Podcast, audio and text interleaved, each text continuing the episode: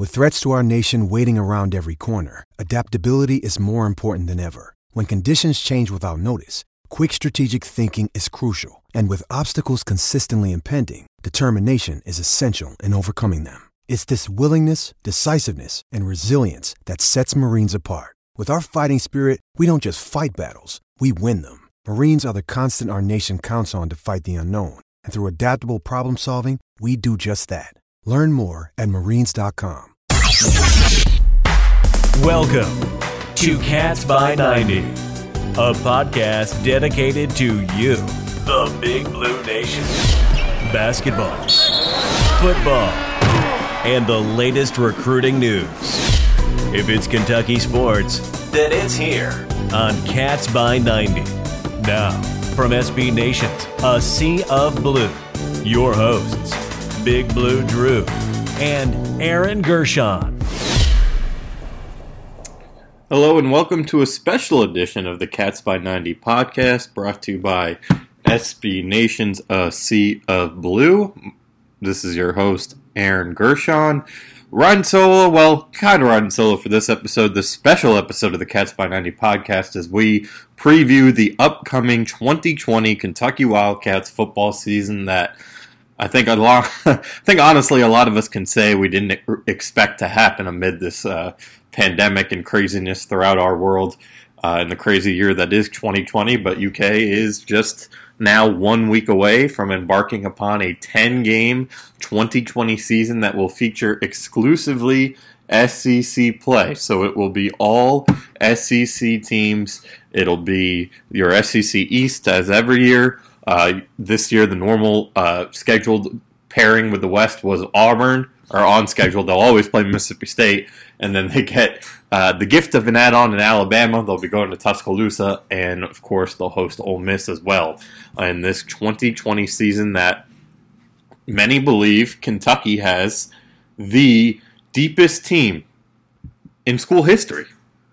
And it'll obviously be put to the test because you're going to be playing the Gators, you're going to be playing the Bulldogs, you're going to be playing uh, Alabama and Auburn. It's going to be put to the test. But this team, on paper, many consider, including myself, the deepest team in Kentucky football history, and it's hard to argue not. And we're going to kind of just go through uh, the depth chart and go through the expectations. I'll give you my game by game prediction at the end, but uh, and we'll also hear from former Kentucky Wildcat uh, Van Hiles. He's going to join us as well for about 20 minutes to discuss his thoughts on what he's expecting from this Wildcat team, his record prediction, which you won't want to miss. And Van is just a football nut.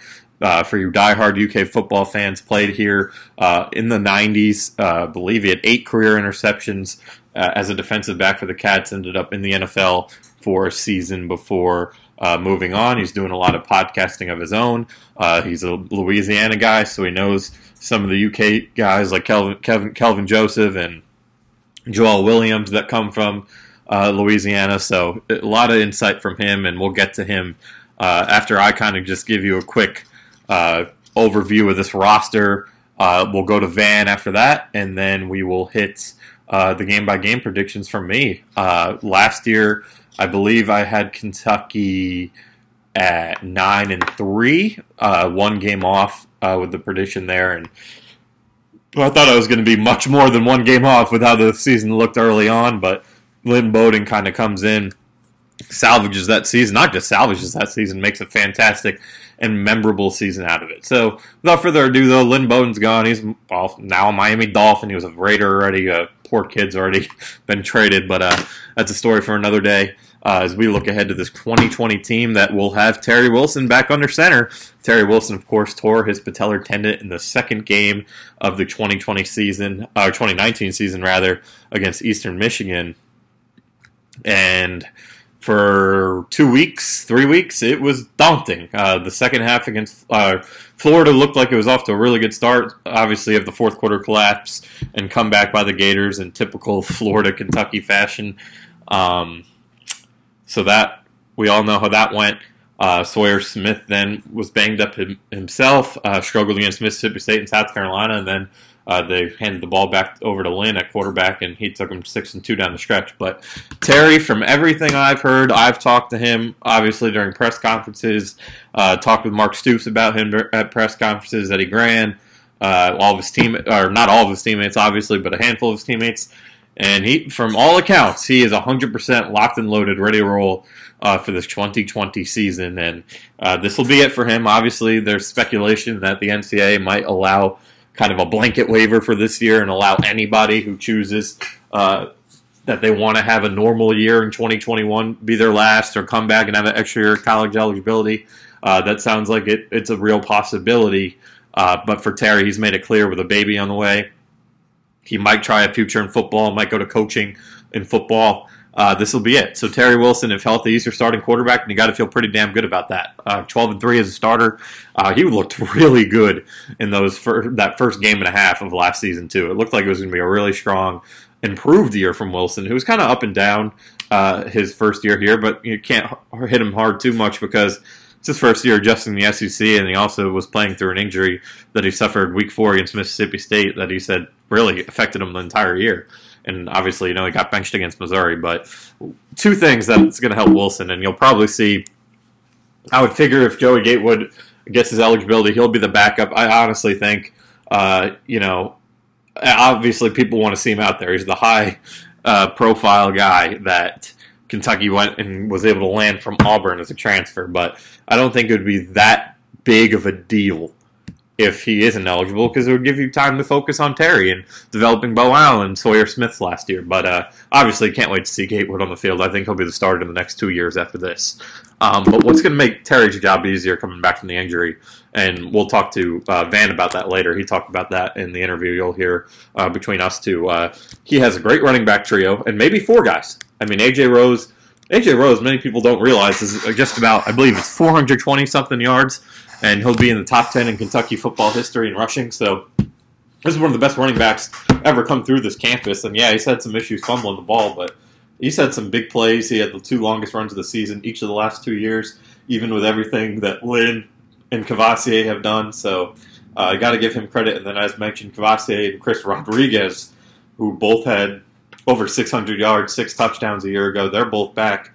And only uh, they're young guys. They're only redshirt sophomores. So the sky's the limit for both of those kids. They're going to be here at least three years each. You would think. Uh, I don't think either of those guys jump out at you as leaving a year early for the NFL. Uh, so really, really impressive running back group. And then a guy who's gotten a ton of praise is Juwan McClain, the freshman from Ohio, uh, four-star recruit. A lot of heads uh, that he's turning uh, at UK camp. You could see him get in the mix. And then there's obviously Travis Tisdale, who's a redshirt freshman. We saw him score his first uh, career touchdown in the blowout over uh, middle, who was over Tennessee, Tennessee Martin, excuse me, uh, toward the end of last year, second to last week. So he's a guy who kind of reminds me of Kavosiey. He's got a huge burst. He's uh, has elite speed, and we'll see if he gets in the mix. But he's got a lot of got a lot of work to do. It seems like McClain might even be ahead of him. And then the other side, we'll get to the wide receivers in a minute, but the other key for this Kentucky offense and what's going to make Terry Wilson's life so much easier is the offensive line. I mean, you have four of the five guys that help block for the number four rushing offense in the country returning from last year. You have Landon Young, Drake Jackson, Luke Fortner, and Darian Kinnard, and all those guys are either preseason All Americans of some sort or preseason All SEC guys. I mean, it is a loaded group. The one question is going to be at the left guard position, where obviously uh, Logan Stenberg held down the fort the last four years. He's now in the NFL with the Detroit Lions. So you're probably going to you're either going to see Austin Dotson, who can play a lot of different positions, another massive body, Commonwealth bred kid. Um, you just look at him, and he's a scary looking dude. Uh, he, uh, he's turned a lot of heads at camp. Uh, he is a believe, going to be a redshirt sophomore or junior this year. Junior from Belfry, Kentucky. Yeah, 6'6, 313 pound monster. So you might see him in there. or you might see a kid with one of the better stories in all of college football, and Kenneth Horsey, a guy who had heart issues and now playing and could be starting at left guard for Kentucky. Kenneth Horsey, a guy that they've been high on as well. And then there's so much depth behind those guys. I mean, Naasir Watkins has played a lot of football the last couple of years. He, he's had his injury issues, but he's been a starter for this Kentucky team. Uh, Quentin Wilson, the backup there. Jeremy Flax coming over from uh, Independence Community College, big six six guy. Uh, offensive tackle, and then Nick Lewis, the six nine offensive tackle, and then a bunch of red, uh, true freshmen coming in to, and redshirt freshmen like Eli Cox and Jake Pope uh, they're going to battle and compete and give more depth. So that Kentucky offensive line still is definitely the strongest unit on this entire team. And you could argue it's the best in the SEC. You really could. And that tells you how times have changed here in Lexington when it comes to uh, football. Uh, this is definitely not typical. Uh, concerns, I think, for the the main concern for the offense is the receiver crew, my I think everyone's opinion. Uh, Josh Ali, really the only proven commodity of the group. I think Allen Dailey did some nice things. Uh, before Terry went down, it was a very small sample size. He did an excellent job blocking, uh, but we didn't really get to see him catch the ball much. Uh, Bryce Oliver had a couple splash plays against Missouri. He had one in the first game against Toledo, but uh, he was the MVP also of the spring game uh, in 2019. Obviously, no blue white spring game this year with COVID, but uh, he has big playability. Just another unproven guy. And then Clevan Thomas, the junior, has been here a while. Uh, he was obviously on the receiving end of Lynn Bowden's first touchdown chuck of last season against Arkansas. And another guy showed some flashes, at a really nice play in the Vanderbilt game, almost found the end zone there. I think he finished with just over 100 yards. But again, just over 100 yards, it's not much, just not to his fault, obviously, um, with the lack of throwing the football last year. But uh, he's definitely going to be a name to watch this year. He's a guy that a lot of people are circling. It's kind of an X factor for that group. And then you look at the depth. Uh, Demarcus Harris, he's a redshirt freshman who I don't think played any receiver. He might have played a little last year. I don't think he had any catches or anything. Isaiah Epps did a lot of good things back in 17 and some of 18, but he missed all of last season with injury, uh, toe stuff, foot stuff, and his. I have no idea what his status is. I think we've all been trying to get information out of Coach Stoops and Coach Grant about Epps, and they kind of say they kind of dodge it, so we don't really know what's going on with him. Uh, Michael Drennan, the second, the four-star incoming freshman out of Ohio. I think he was the second highest-rated kid in this uh, 2020 class behind Justin Rogers. He's been making waves. You could see him get in the mix, and then uh, I think Akeem Hayes is a guy to watch as well, maybe get some passes. But there's not much proven depth there at receiver. It's going to be really interesting. Kentucky's obviously going to throw the ball a lot more this year. You would think keep offenses, defenses, excuse me, off balance. I think maybe you know Lynn's obviously the biggest loss from last year. There's no doubt. But I think outside of that, you got to look at Ahmad Wagner as the biggest loss from last season's team, just given what he was able to do with his size. If Kentucky beats Florida in the game early on in the year, that was the play of Kentucky's season. There's no doubt about it. So Ahmad Wagner is a huge loss. Uh, they're going to miss him a lot this year, I think. And then tight end, there's some question marks. And, you know, you like the players there. Justin Rigg has done some pretty good things. Keaton Upshaw had the touchdown against Florida. He's a big body. He's a guy I've circled since he arrived on campus here in 2018, a four star guy out of Florida. He can really, really play. He's like a big. Uh, he's like a big power forward. He can go up and grab rebounds in the end zone, throw it up to him, he'll get it. Uh, six six six seven guy, uh, and obviously him and Rigg did a great job blocking last year. But kind of even the first year with Terry, they didn't throw to C.J. Conrad as much as a lot of us were hoping they would. So I want to see the tight ends get more involved in this offense, and you know that's Vince Marrow's group. So I know Vince is going to be chomping at the bit to get his group going in. But he said this might be the best group he's ever had together. Uh, obviously, you also include Brendan Bates and Nick Ovogenic. Oh, I hope I got your name right, Nick. Um, in that mix, a couple guys that they were really high on coming into here. Uh, Bates is going to be a sophomore this year, uh, redshirt sophomore, I believe, and Ovogenic a redshirt freshman. Uh, both, I believe, neither caught a pass last year, if I'm right. Both played on special teams. Uh, Virginia took the redshirt year, so he didn't play more than four uh, last season. We'll flip you over to the defense here, and then we're going to take a break and hear from Van.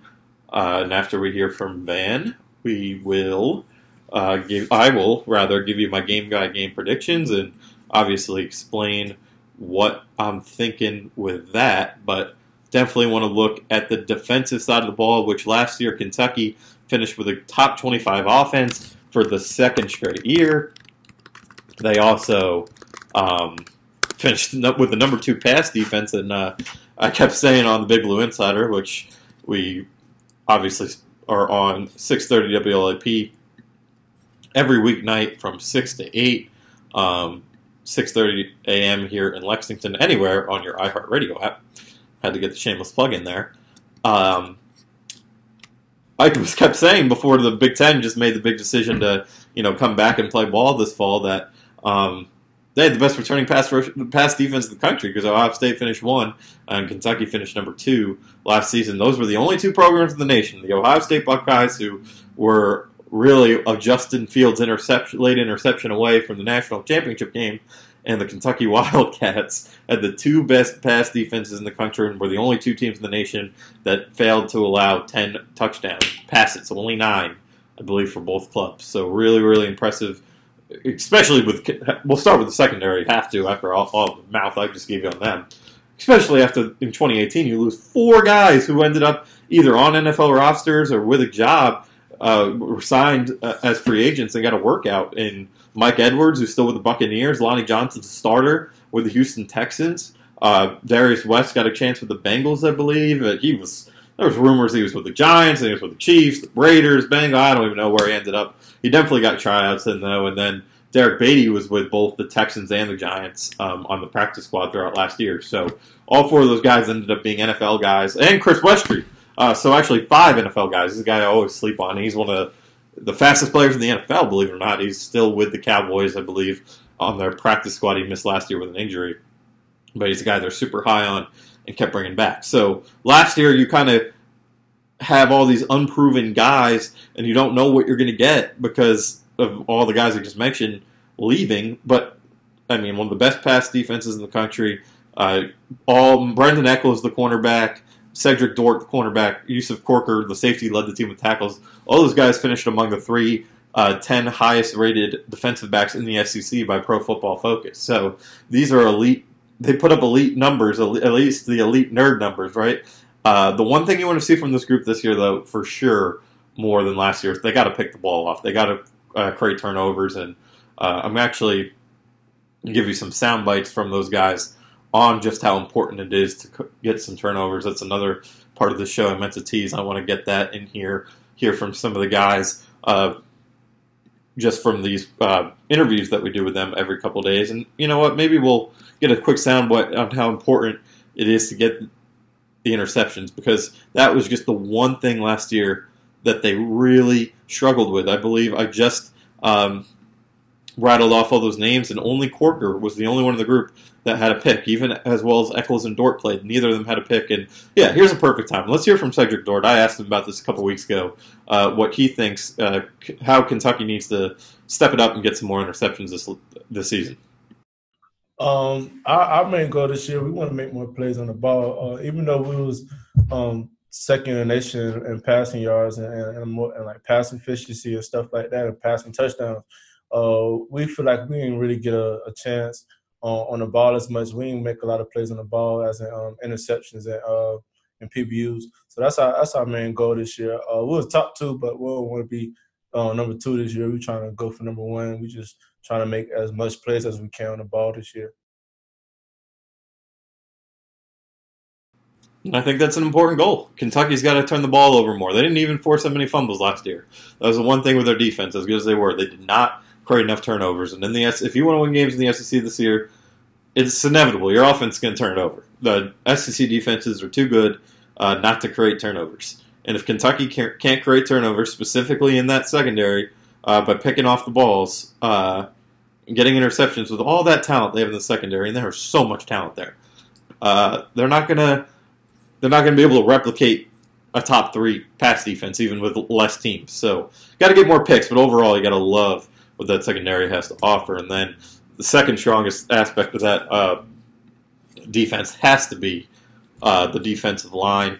Uh, you really, really like uh, Josh Paschal moving down to the defensive end position. He looked a little uncomfortable at times. Still had a pretty good year. Obviously, with everything he went through, it's hard to get hit on him too much. But I think he's going to really do well at his natural defensive end position next season. Jordan Wright is a guy I'm really high on. I think he he obviously scored that touchdown to win the Belk Bowl or finish the Belk Bowl. The game was kind of won, but still a moment he'll never forget. Uh, I think he's a guy to watch. Jim, Boogie Watson, six and a half sacks last year. He kind of got off to a slow start. They're going to need him to get off to a hotter start this year. But he's a guy, actually, Boogie. We'll get you a sound here from uh, Jordan Wright. Boogie is the guy who's kind of taken that Josh Allen role in that um, in that defense where he's becoming the leader, the guy that people want to hear from, people are looking up to, and Jordan Wright, as mentioned, uh, talked about that a couple weeks ago uh, with the media. Uh, things I picked on from Book this year is he taking his leadership role much harder. So he made sure everybody in our position group, defense, offense, make sure they're doing everything right. Make sure you know your playbook, your plays, the play signals, and just every rep he go hard like it's his last one. So I'm picking up off that. Just make sure I play like every day my last. So I mean, not only is Boogie emerging as a leader in that outside linebacker room, it seems like he's emerging as a leader on this team. So he's a guy they need to get him off to a hotter start. He didn't really get going until he had a couple sacks against South Carolina, which I believe was the fifth game of the season last year. Yeah, I was down there covering uh, that game in the press box in Columbia. So uh, they need to get him going a little bit uh, earlier. But he'll if he's out if not healthy. If he gets off to a hot start, he, he could lead the SEC in sacks. That's how talented that dude is. And he's the guy who's going to get drafted next fall. And then, kind of an X factor is Quinton Bohanna. And Quinton Bohanna is a guy. You look at him; he's just an amazing physical specimen, right? He's a 6'4", 350 something pound guy, absolute monster in the middle of that defense. But last year, you know, I think it was only 20 total tackles or so. And he's a guy who, yeah, he had a great year. I believe some outlets even had him as like a third team All SEC guy. But he's a guy that they want more from this year, believe it or not. And Brad White talked about that in detail. How if Kentucky's defense uh, wants to take the next step this year and continue being one of those elite defenses, they need more from QB. Quinton and I have had quite a few talks because I have very lofty expectations for what he can be for us. And I will not shy away from that. And he doesn't want me to shy away from the fact that I we need more out of him and I expect more. It's it's not about being, you know, a one player or a two play a game, you know, that looks good in a highlight film. It has to be consistent down in and down out and you know, again, he, he wasn't just a, a highlight guy. He, you know, he does a lot of the dirty work that nobody sees. He commands a lot of double teams. He keeps guys free. Uh, but what I expect of him is to do that and then more. So it's his job plus is what we talk about. And what he can do is he can hold point, and when a guy comes off, I expect him to tear off. I really expect to get more out of him in the pass rush game this year. You know, he doesn't need to just be thought of as a run guy.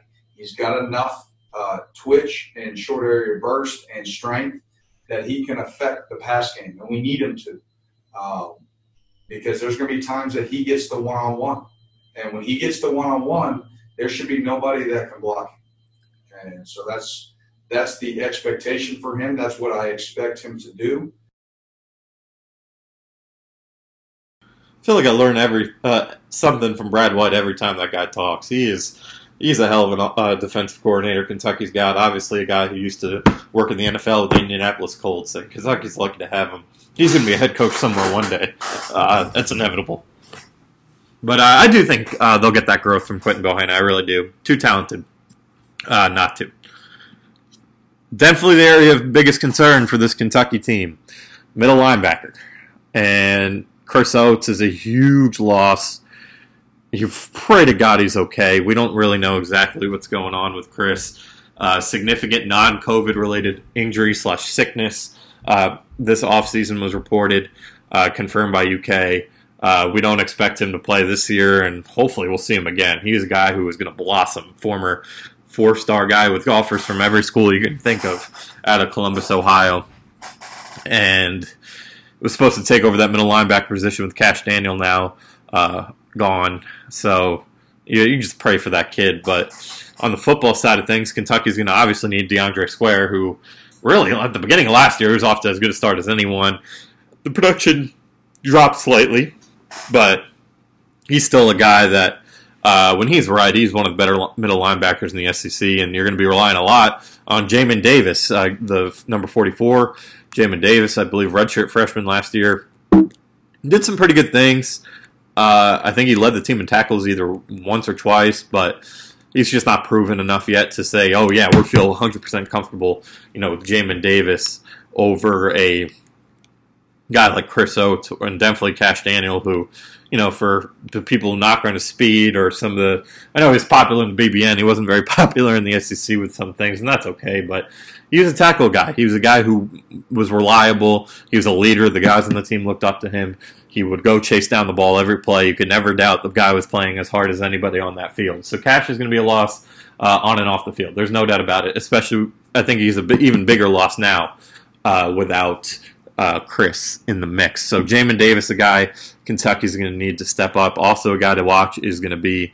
Um, Jared Casey, the former uh, Louisville native, four-star guy. I think he's going to move back to his natural inside linebacker position and get more playing time this year as a redshirt freshman with that redshirt broken off of him. Marquise Brownry is another guy to watch. He played a little bit, especially in that Vanderbilt game, did a couple good things. So uh, there's there's definitely some dudes there that can make things happen. There's no doubt. But uh, there's so many questions at the middle linebacker position. Uh, there really are. Uh, it definitely concerns me. I think that if Kentucky's run defense, they're going to need Quinton Bohanna, as Brad White mentioned, to step up big time. They're going to need a big year from Phil Hoskins coming back uh, from injury last year and getting the sixth year of eligibility, a rarity given for the injury he suffered last year. He suspended the first two games, was set to make his return against the Florida Gators, which was uh, week two, uh, week three of the season, and I think he got hurt during pregame warmups. I don't know if we ever learned uh, what the exact injury was, but he obviously didn't play a down last year, and Kentucky missed him. And I think he's another guy to watch. So if Kentucky's run defense need, wants to have another solid season here in 2020, they're going to need both um, the middle linebacker group and the defensive line, middle of that de- nose tackles, uh, the beef of that defense to step it up big time. And real quick before we get to Van, we'll just look at the special teams. That is very important. Uh, for the punting game, we have the best punter in the country in Max Duffy, uh, Great Guy Award winner this year. Braden Mann, the guy who was right behind him and won it, I believe, two years ago, is now with the New York Jets. He was drafted. Congratulations. Duffy's an elite punter. He's, he's so fun to watch. He's a great personality. Obviously, the Australian born um, he continues to insist he's not very good, which is just a joke when you look at what the kid did last year. And how valuable is it going to be this year to have a guy like him punting the ball when field position is going to be field position when you're facing tough teams is everything. Uh, the more you pin them back deep, the better chance you're going to get a punt. Uh, the harder it is for the the offense to drive down the field. And also you're going to buy your offense and then you get the ball back in better position. So having a guy like Duffy, especially in a year like this, is so huge uh, for Kentucky. And then the probably the biggest hole in this roster is that place kicker. Uh, Chance Poore was the highest rated recruit as a kicker in 2018. He stunk last year. There's no ifs and around it. He loses his job to walk on Matt Ruffolo, who did, had his moments. He had the 50 yarder against Arkansas. That was a huge, huge kick. Uh, ended up being a, they won the game by four, so it was a huge reason why they won that ball game. Uh, he had a really good performance in the Belk Bowl, but he he showed his you know he lost his job too. They flipped him back and forth because Ruffolo missed two extra points against Missouri. So he's a guy who uh, we don't exactly know. We know he won the job. He is going to be the place kicker, whereas Poore, who has, they think has the bigger leg, is going to be uh, the kickoff guy. Grant McKinniss had been in that role, and they were counting on him to be the holder again this year, but he transferred. He will be at Missouri. Um, they'll see him on Halloween in Columbia, Missouri. So that's that. Also of note, new long snapper, Cade DeGraw is you're going to be your new long snapper, and he. Josh Moore had a really interesting story on him in the Lexington Herald Leader, uh, UK football beat writer, friend of mine. Uh, he hopes he never. You guys don't even know what he's doing out there. It means he's doing his job, and there are no bad snaps. He is, of course, filling in, or he's the new starter now that Blake Best, who was a four-year starter for Kentucky, did an awesome job. Obviously, if you don't know who he was, it's because he did really well. He didn't screw up, and uh, he was the one snapping the ball to Max Duffy and on the kick uh, in the kicking game. So uh, that's the other guy to watch. All right. Uh, we're going to take a quick break here on the Cats by 90s podcast, and then we'll get you that interview with Van Hiles, former UK defensive back. And then I'll give you my game by game predictions for the 2020 Kentucky football season.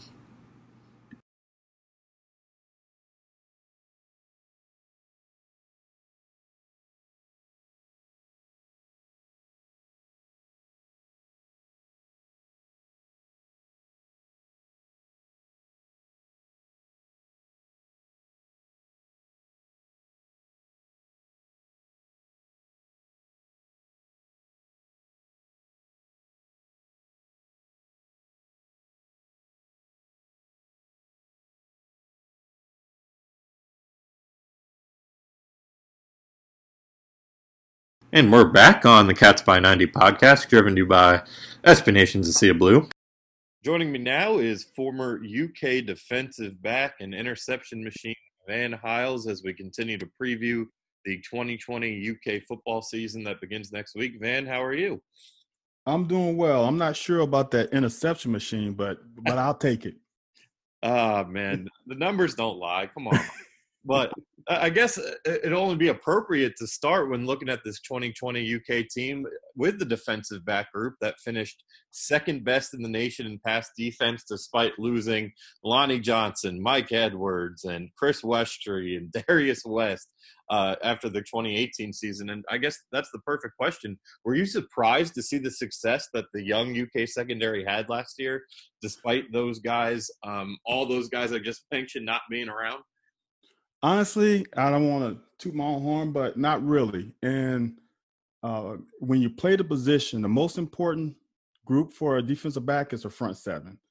And I knew that our front was was was going to be a terror. And when you can put pressure on a quarterback, it makes the job of a corner or a safety that much easier.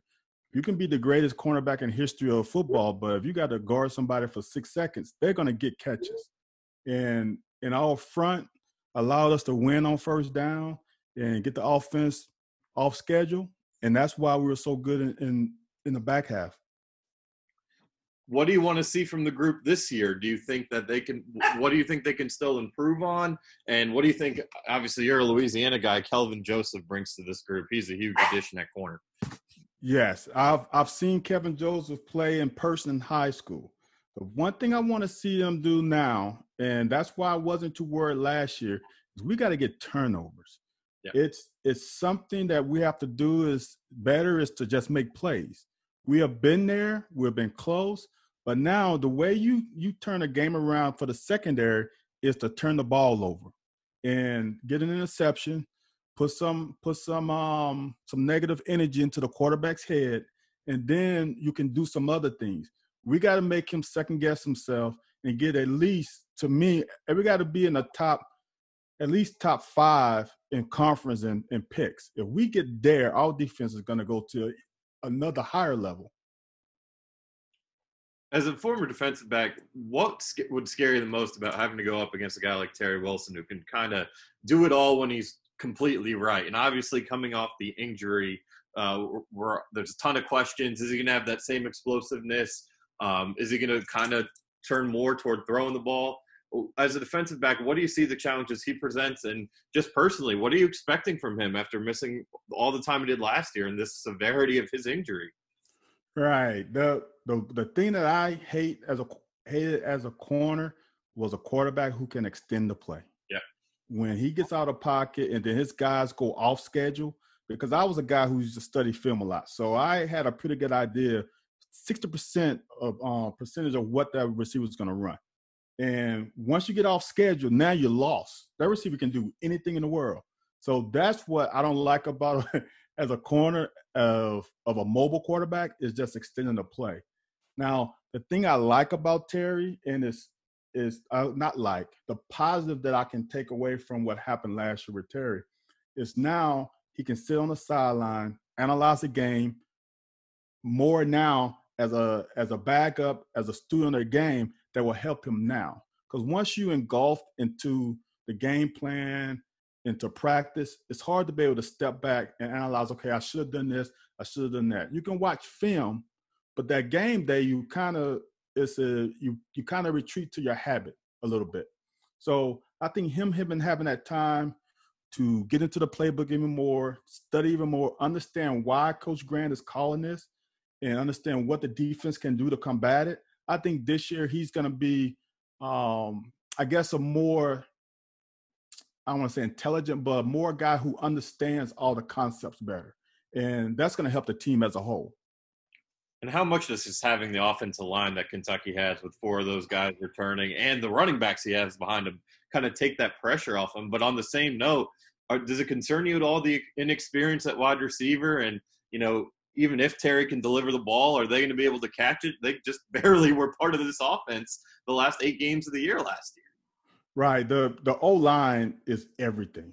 Yep. It, it's the I would say this. I mean the trenches, and that's why I, I I'm so um positive about the seasons because we're so deep in the trenches. Not only are we five deep on the O line, we're probably about eight to nine deep, which is huge, especially during this pandemic. The the thing I'm not worried about the receivers. Now, the receivers are inexperienced as far as game catches. Mm-hmm. A lot of these guys are not inexperienced as far as being in a program. So they understand the concept, they understand the route combos, they understand how defense can attack you. I think we are going to be, and I said last year, I think I thought it was going to be better than people thought. And I think we started the season and we showed that till the injury happened. But I think if we get Epps back, I'm not sure. I heard he's still having the injury problem. But with the way Ali ended the season, Clevan was really good during the season. Oliver showed some speed, some burst, and we got uh, Dailey. And then we got the young guys. I, I, think we got a pretty good deep wide receiver room. That is going to to surprise a lot of the fans, but not me. I, I, I think that that group is better than what people think they are. And do you think that could actually help in the sense that defensive backs and opposing defensive coordinators, what tape do they really have? I mean, most of the guys you just rattled off outside of Ali are younger guys with not much tape on them. Can't that help a little where you can kind of scheme and throw looks that the defense might not be expecting with these wideouts? Exactly. These first two games are going to be hard for the opponent to scout us because they have a whole season last year of running the Wildcat. And the previous year, we were kind of with Benny. So we had a system that probably, if I was Auburn coordinator, I would go back to um, Coach Gran years at Cincinnati to get an idea of what they might run. Because I don't think you are going to see this year what they ran, definitely not last year, and definitely not the 2018 year when we won all those games. So I, it's going to be hard off the gate for these teams to to scout our offense, definitely. Looking ahead to the 2020 UK football season with former UK defensive back Van Housen, before we look take a look at the schedule and you know the win loss type of thing and the opponents, uh, is there anything with this group? Obviously, this might be the most uh, complete team UK has had, maybe ever. It's such a complete roster. It's hard to nitpick any weak spots. But is there any groups that concern you at all? Maybe even maybe the inside linebackers with you know the unfortunate situation with Chris Oats and uh, the lack of experience there. Yeah, this this is I've said it many times on Twitter that this is the I, I can only date to 93 because that's the only time I really knew about Kentucky football when I got in there. This is the best team on paper since 93, and, and it's not even debatable. I agree. Uh, so I I want to say the linebacker position is a little bit of a headache, but honestly, you don't most most teams don't rotate middle linebackers that much. So we're definitely too deep. Now, I think to me, Jared Casey is going to be a good addition. I, I, see him more of a middle linebacker than an outside linebacker because he's not, to me, he's kind of tight in the hips. That would be the only position that I'll worry about a little bit, but it's only a depth issue and an inexperience issue. I think there's so much talent there. Um, I think KD and McDaniels might be there too. So I'm not sure of it, it is. It's just a, an aerial concern because there's just not three deep like everywhere else. Everywhere else, we we pretty much three deep with SEC talent three deep, which is uncommon.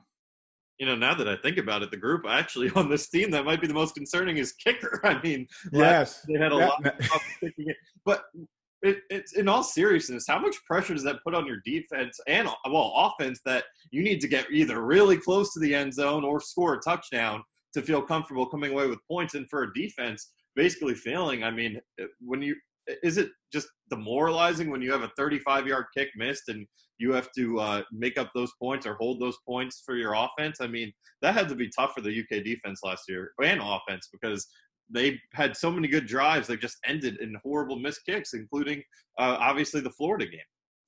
Yes, it's it's a momentum shift. Now the crazy part about it is without having the fans in the stadium, I yeah. think it'll be a little bit different because that energy that the fans give you when you're at home in the midst of field goal and everybody go, oh, you feel that. I, you, sh- I know people should say you shouldn't feel it, but when you see, when you hear it in that energy in the stadium, because they're loud, they cheering, all of a sudden it goes quiet. You feel it as a defense, and you feel it as an offense, and the opponent feels it too.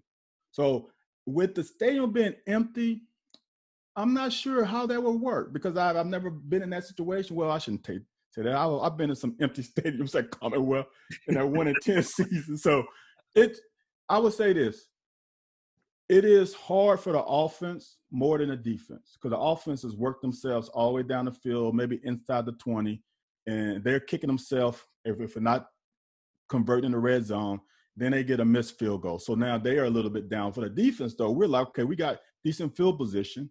We're not at the 50, we're at the 20. Their their percentage of scoring is really lower at that percent. So we we okay, but the offense, I can really see it hurting them though. And that's kind of a perfect transition. This year with the 10 SEC schedule and you have five road games in some hostile environments such as Auburn, Florida, Alabama. Do you think that helps Kentucky's chances of going on the road and pulling off those upsets or you know the team is what it is and they're going to be able to go down there and have a shot or just not given the talent on the other side uh, with or without the fans there? It is definitely a factor among many other things. Like let's just go to the first game. Auburn has lost probably the best front yeah. that they have had in years. They lost some secondary players, so they're going to be young. And one thing about young players is they feed off the energy. There won't be that energy. We got a veteran-laden team with a lot of experience, and that's going to help us. I think that is a big advantage for us to not have those fans there because when if we get up, let's just say we get up ten, and then Auburn makes a run, they won't have that that stadium to feed off of, and we won't have the stadium to kind of think about. Okay, we need to do something special now and start doing things that you're not supposed to do. So I think that's definitely a factor in, in helping us. And then on the back, on the other side, it's going to hurt us too when we're at home. So having these big games on the road this year is going to help us possibly pull off upset, which I feel like we will pull up the pull off the upset yeah, Auburn is a game I've circled as a win even before the whole pandemic hit. It just feels like a good matchup week one. But is what game other than Alabama? I think that's the one game that would be just a shock if they come out and win. But what other games concern you on the schedule? I mean, Florida looks like they should have a pretty good year, a lot of experience. Georgia's always good. Is there anyone else that stands out as uh, that game could, you know, be the biggest challenge of the year? Um, it's it depends on how that first game goes. Yeah. That Ole Miss game is a trap game for me. The Ole Miss Mississippi State game is a trap game. You got totally new head coaches, new schemes. You have no idea what they're going to run. Those games give me a pause. That Mississippi State game is before the Tennessee game, so that's a trap game that way. The Ole Miss game is a trap game. If we beat Auburn, we come off that game high, maybe too high and maybe overlook Ole Miss. Those are the two games that really I can see us maybe having a hiccup, but we have an experienced team. Hope, and I think we have good leaders on the team. I think they can rally those guys around and say, okay, if we lose Auburn, okay, guys, we got to get back, roll on this next week. If they beat Auburn, I think they have the ability to calm everybody down. Like, God, there's only one game. We got a game next week. Let's handle and do it. Let's handle our business and take care of Ole Miss too. But those two games are the ones that that that really give me pause. you mentioned Tennessee, and that's just the one team Kentucky just seems not able to conquer despite having the better roster the last handful of years. And you obviously played down in Knoxville and are part of the ongoing losing streak since 84. what makes it so hard down there in Knoxville, even when they're not at their best? And why do you think it is Kentucky can't break that streak? And is this, or well, they broke the streak, but can't beat them consistently? And do you think this year they can change that finally? They haven't won there again like I said, I, 1984. Eh I'm not. It's it's a weird. It's some things I think are just meant to be, in essence.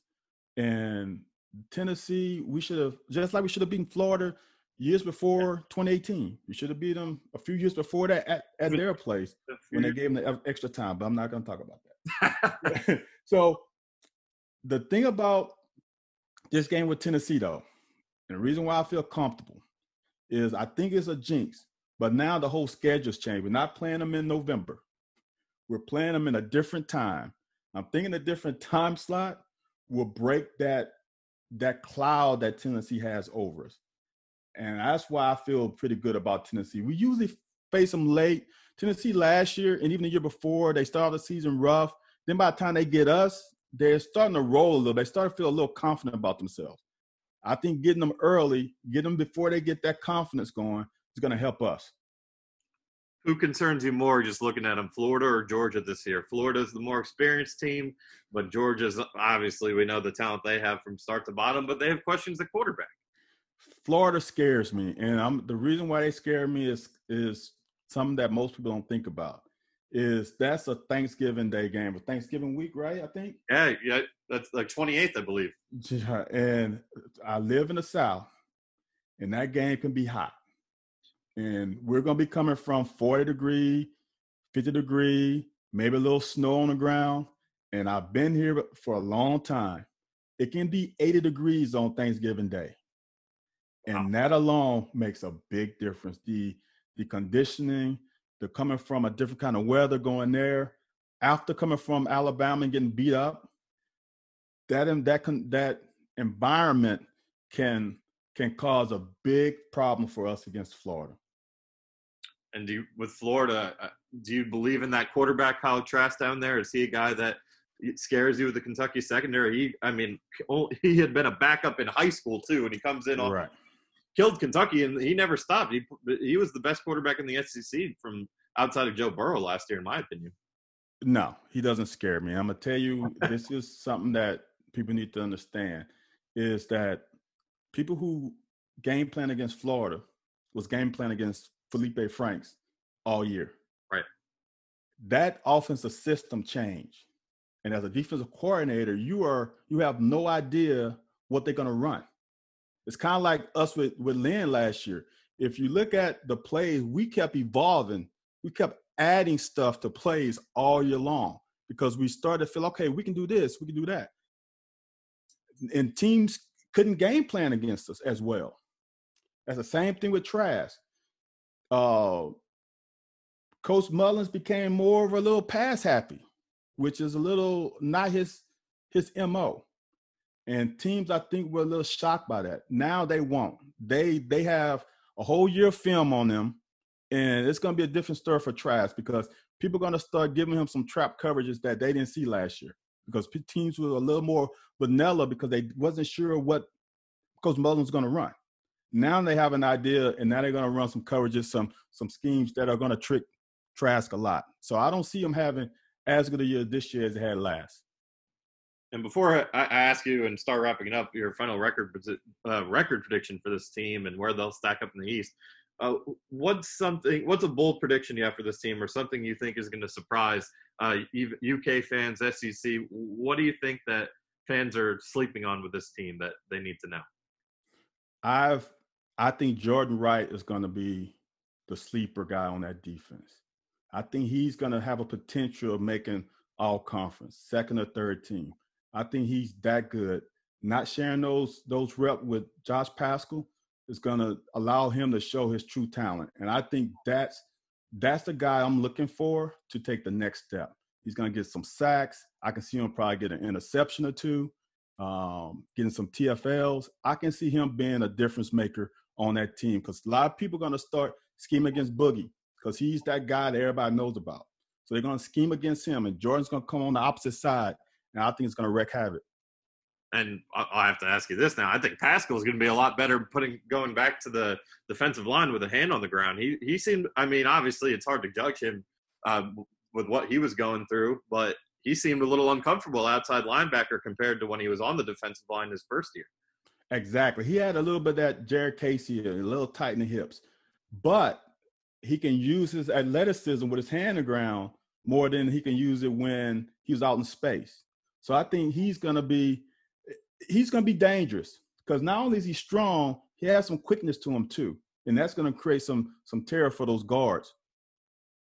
All right, Van. I believe your Twitter handle or bio right now says SEC East champions for 2020. So, is that your true prediction? Do you see this team winning the East, and what do you see their final record standing up, and who are the teams that they do fall to and upset? So I I had us before the season on the 12 schedule winning the conference. And I think the schedule lines up for us well. I think Coach Leach going to Mississippi State because usually that's a that's a grind out game, physical game, actually helps us. And I actually have us at I'm I'm battling between eight and two and nine and one. Wow. I, I think seven games is the over under. If we don't win seven games, I'm gonna be very disappointed. So the obvious games kind of scare me uh, the Bama, Florida, Georgia. Those are the three games that scare me. The advantage of the Bama game is we basically, I don't like to say this, but I'm a fan, not a player. We get a two week bye week. We get the bye week before Vandy, then we play Vandy. So we should get some time to to get these younger players some reps, give some break for the older players to get us up for the Bama game. And I'm not sure if Mac Jones is ready for what he's going to encounter this year. So those two games are the ones that I'm hemming and hawing about, and I, I think we beat Tennessee. And I don't. I think Georgia's young. Their defense is great, but the offense, eh, I'm not so sure about. Let's see what their quarterback is. I got us eight and two or nine and one, and it to me it comes down to Bama and Florida.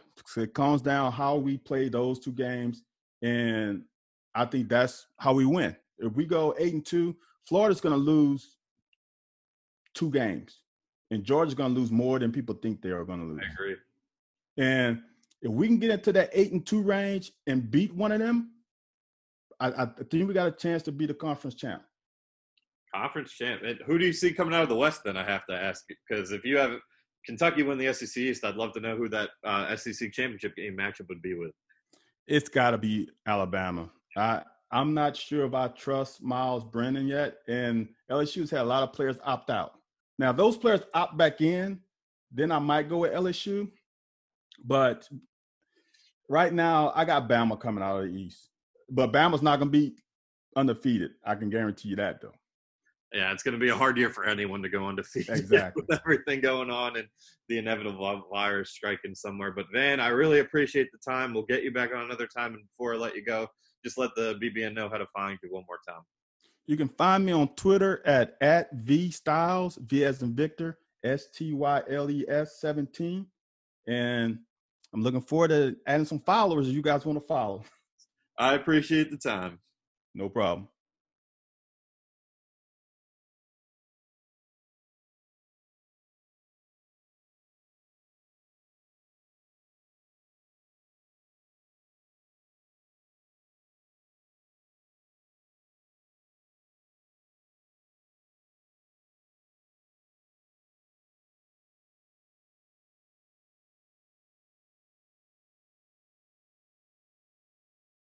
And you heard it, folks. Van thinks that UK football is going to win the SEC East. They're going to play Alabama in the SEC championship game, which would be a rematch of a regular season matchup. And uh, eight and two. That's pretty damn good. That's pretty damn good. And I don't know if I agree with Van, but I'm not far behind him. I think this Kentucky football team, the odds makers who clearly don't pay an ounce of attention uh, see them as a four to five win team, and that's just not the case. Let's take a look at this baby game by game. Uh, Kentucky, of course, will start the season a week from today, 12 o'clock Eastern Time, 11 o'clock down there at Auburn against the Auburn Tigers. It'll be the first matchup with Auburn since 2015. Auburn won that game by three. Uh, it'll also be the first time Kentucky goes to Jordan Hare Stadium since 2009, when Rich Brooks led a Kentucky team in there and actually won uh, the ball game. Uh, that was the last year of the Brooks era, uh, and it was kind of the end of that nice little run Kentucky had in the late 2000s, uh, 2010 season, first year with Joker. Uh, Auburn, Kentucky. That is going to be a hell of a game. I think that's the best game of the SEC slate that week. I understand it wasn't the CBS game because, you know, LSU is the defending champion. Uh, they're going to get that time slot even with all the losses they had. Uh, Mississippi State, I don't think is going to be great this year. Uh, we'll obviously predict that game coming up in two here. Uh, Mike Leach, though, is such an intriguing piece in Starkville, and KJ Costello, uh, the transfer from Stanford. I'm really interested to see how he does in his first year in the SEC. Get that game being the number one. But Kentucky and Auburn, Auburn, the thing with Auburn that I love the matchup for Kentucky is Auburn's defensive front and offensive front are just so decimated from a year ago with either injuries, not injuries really, more guys leaving for the NFL. You had Derrick Brown uh, is the be- the biggest example of that. Defensive tackle from uh, Auburn was the seventh overall pick in the draft last year by the Carolina Panthers. So they're going to have a lot of making up to do. And Kentucky has the best offensive line in the SEC, in my opinion, and a lot of people's opinion. And they have a great defensive line if they can stay healthy up there, uh, especially with Phil Hoskins back. So I really like the battle in the trenches. Uh, I think Auburn has some really dynamic players at receiver.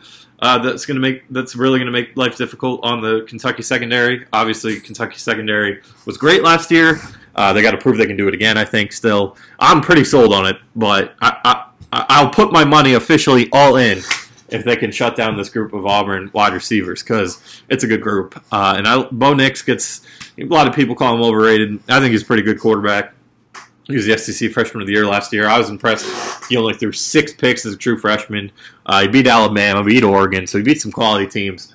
Um, Auburn only won nine games. They lost the Outback Bowl to Minnesota. But I like Bo Nix. I'm sold on him. I really like him. So this is to be a hell of a game. I think what it comes down to is how effective is Terry Wilson at throwing the ball? I think Auburn's to definitely want to try to stop the run. I don't think the run defense is great, so we'll see if it works. But if it does, you got to see how Terry Wilson throws the ball and how the receivers can handle it. Um, this is going to be the 20th. As of now, it could change this week because there is ACC and Big 12 action. But Kentucky will enter that game ranked 23rd in the AP. Auburn 8. I've been picking Kentucky from day one, and I'm going to stick with it. I do think Kentucky pulls off the road upset, and I do think it does help in a game like this to open the season with the jitters that you're not going to have a full capacity of Jordan Hare, which I, God, I wish there was. I miss being in those state packed stadiums and packed arenas. I'm so over this stupid damn virus. Like I think everyone else is out there. I mean, obviously, I pray for everyone who's been affected by it and has lost, of course. But just get the stadiums back. But I like Kentucky uh, to start the year one 0 with a big road win at Auburn. I also like them week two at home against Mississippi, Ole Miss, and I think Ole Miss is gonna have a really good year. Don't get me wrong. I think Lane Kiffin has finally redeemed himself. What he did down there at Florida Atlantic, the respect his players had for him, and the offensive guys he developed. I mean, you look at Devin Singletary, starting running back for the Buffalo Bills. He's the Lane Kiffin guy at Florida Atlantic, uh, and Ole Miss has an offense now, folks. I mean, John Rhys Plumlee is one of the, maybe the best mobile quarterback in the SEC. They have a great running back. Um, and Jerrion Ealy, young kid. They have some great receivers, and Elijah Moore, who he's known for the little P incident thing, but he's actually a really good football player. Miles Battle, so they got some ballers over on that offense. I think that's going to be a really close game for Kentucky. There will be some jitters with it being the first game uh, at Kroger Field, but I think early in the year, I think if that the game was later in the year, I might have Ole Miss in an upset. But I, am going to go with Kentucky. I think they're going to win that game, and I think they're going to start 3 0 because I think they beat Mississippi State and Lane Kiffin. Uh, excuse me, Mike Leach. Uh, Mississippi State definitely, they're going to benefit from, I think Costello's going to be okay. First year in the SEC, though, man. That's tough, and he obviously has been had his injury issues, but I think he'll be okay for them. Uh, I love Kylan Hill, the running back. How could anyone not? Uh, but they lost so much of that defense to the NFL. Cam Dantzler and Willie Gay and Lost some guys in that offensive line as well. Lost some guys at receiver. So I really, I think this is kind of going to be an in between year. I think Mike Leach is going to turn that puppy around quick at Mississippi State because. I mean, they were. It's not like they've been bad under. They weren't bad under Moorhead last year. They had. They obviously underperformed. I think they went six and seven, losing to Louisville in the Music City Bowl. Uh, they went nine and four the year before that. So, you know, it's not like they've been bad, but and that it's so hard to win in the SEC West. Uh, whether you're Mississippi State, Ole Miss, kind of that in between group, uh, it's really really tough to get to the top. But I think Leach gives them as good a chance as anyone. But I think Kentucky wins at home against their former offense coordinator, that is, in Mike Leach.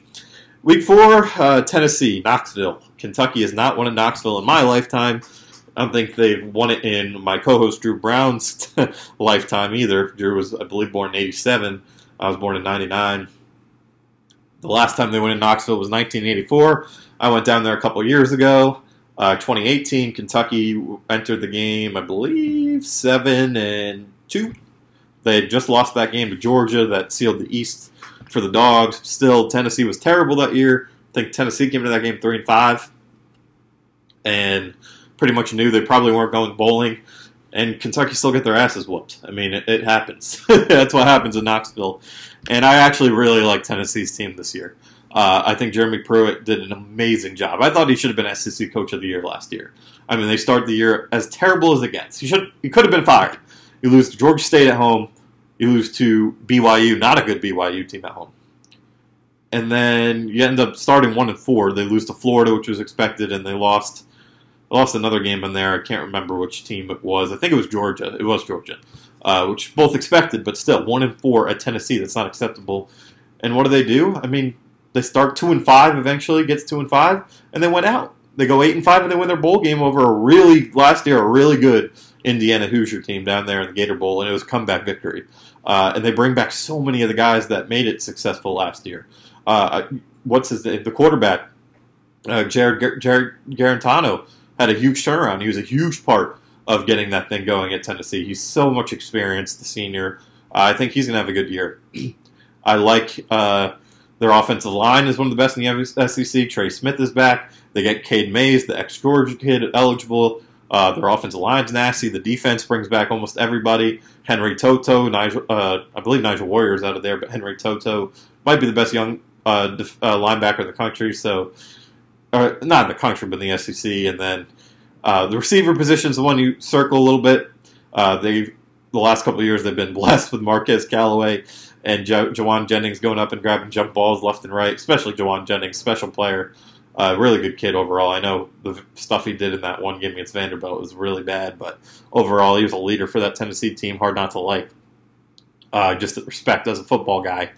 Um, so I think uh, they're going to obviously Josh Palmer is going to have a lot of pressure being the last man standing in that room. But I think Tennessee's going to have a good year, and I can't pick Kentucky to beat beat not beat Tennessee on the road in Knoxville. I just can't. So three and one. I like. Well, I won't get there yet. But Kentucky will play Georgia right after that. It's going to be a really tough game, obviously. We know what Georgia is, but this is a game I love Kentucky's chances in because I think what Kentucky has that other teams in the SEC don't is the continuity, especially with what happened this offseason where you didn't have the traditional workouts, you didn't have your traditional offseason to get to know each other and bond and build that offense, defense, whatever. Georgia's offense from last year is just not the same, right? I think they lost three of their guys Andrew Thomas, first round pick. Isaiah Wilson was first round pick on the offensive line. Uh, Solomon Kindley's gone. He's with the Dolphins. So I think they have two guys returning on the offensive line. D'Andre Swift, the best. I mean, he's up there with Georgia's elusive history of great running backs. Herschel Walker and Todd Gurley and Nick Chubb and all those guys. So many of them. He's up there. And he's gone. D'Andre Swift with the Lions, uh, Detroit Lions with Logan Stenberg. For Jake Fromm, you say what you want about him. Game manager, winner. Lost five games in three years and took that team as a true freshman to overtime of the national championship against Alabama. College football winner. Gone. Jamie Newman, transfer from Wake Forest. Oh, he's going to be the best quarterback. Gone. He's not even going to play. He opted out. Uh, JT Daniels, a guy who missed all of last year at USC, injured, will likely be the starter if healthy. Uh, he's actually dealing with his own injury bug. I believe he's had rib issues. He's still recovering from it. There's some questions there, man. Uh, the defense, for the most part, stays the same. That's what's going to be really tough about Georgia. Is going to be scoring points. So I think you're going to be looking at a low scoring game. But I'm picking Kentucky. I think they're due to beat Georgia. It hasn't been since 2009. Uh, Kentucky has what they need on the offensive line to just handle themselves, hold themselves together, and I think their defense will get enough stops and win that game in Lexington. Four and one.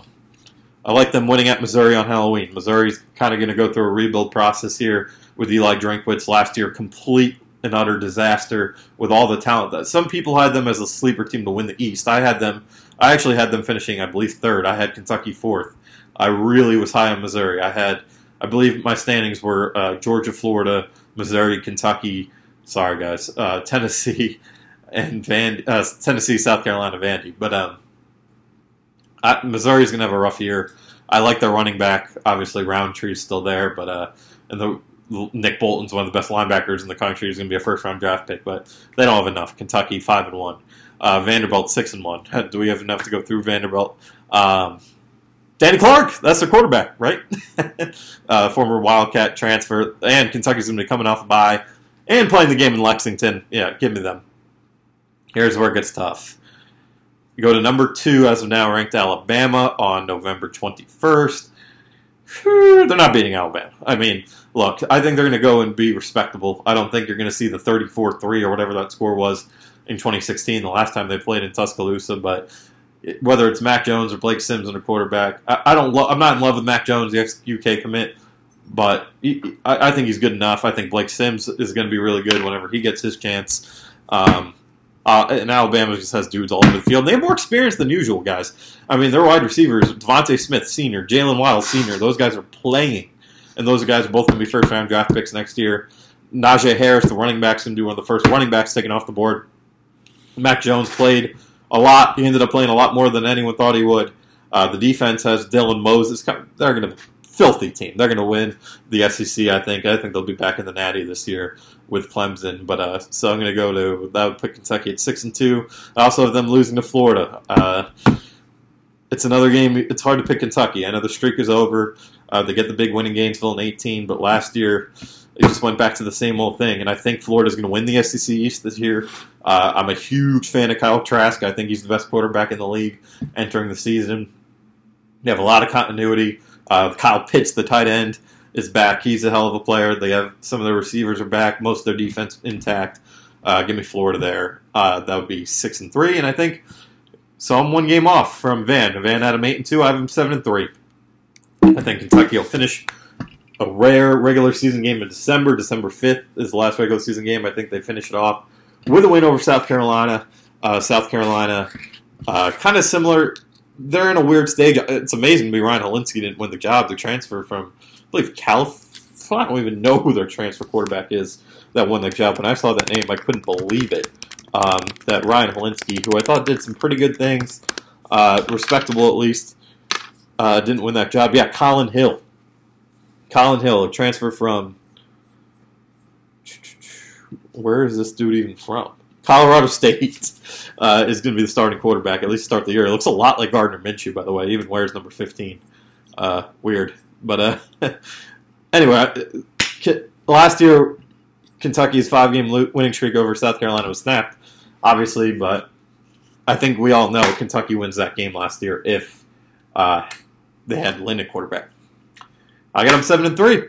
Uh, Van has them eight and two.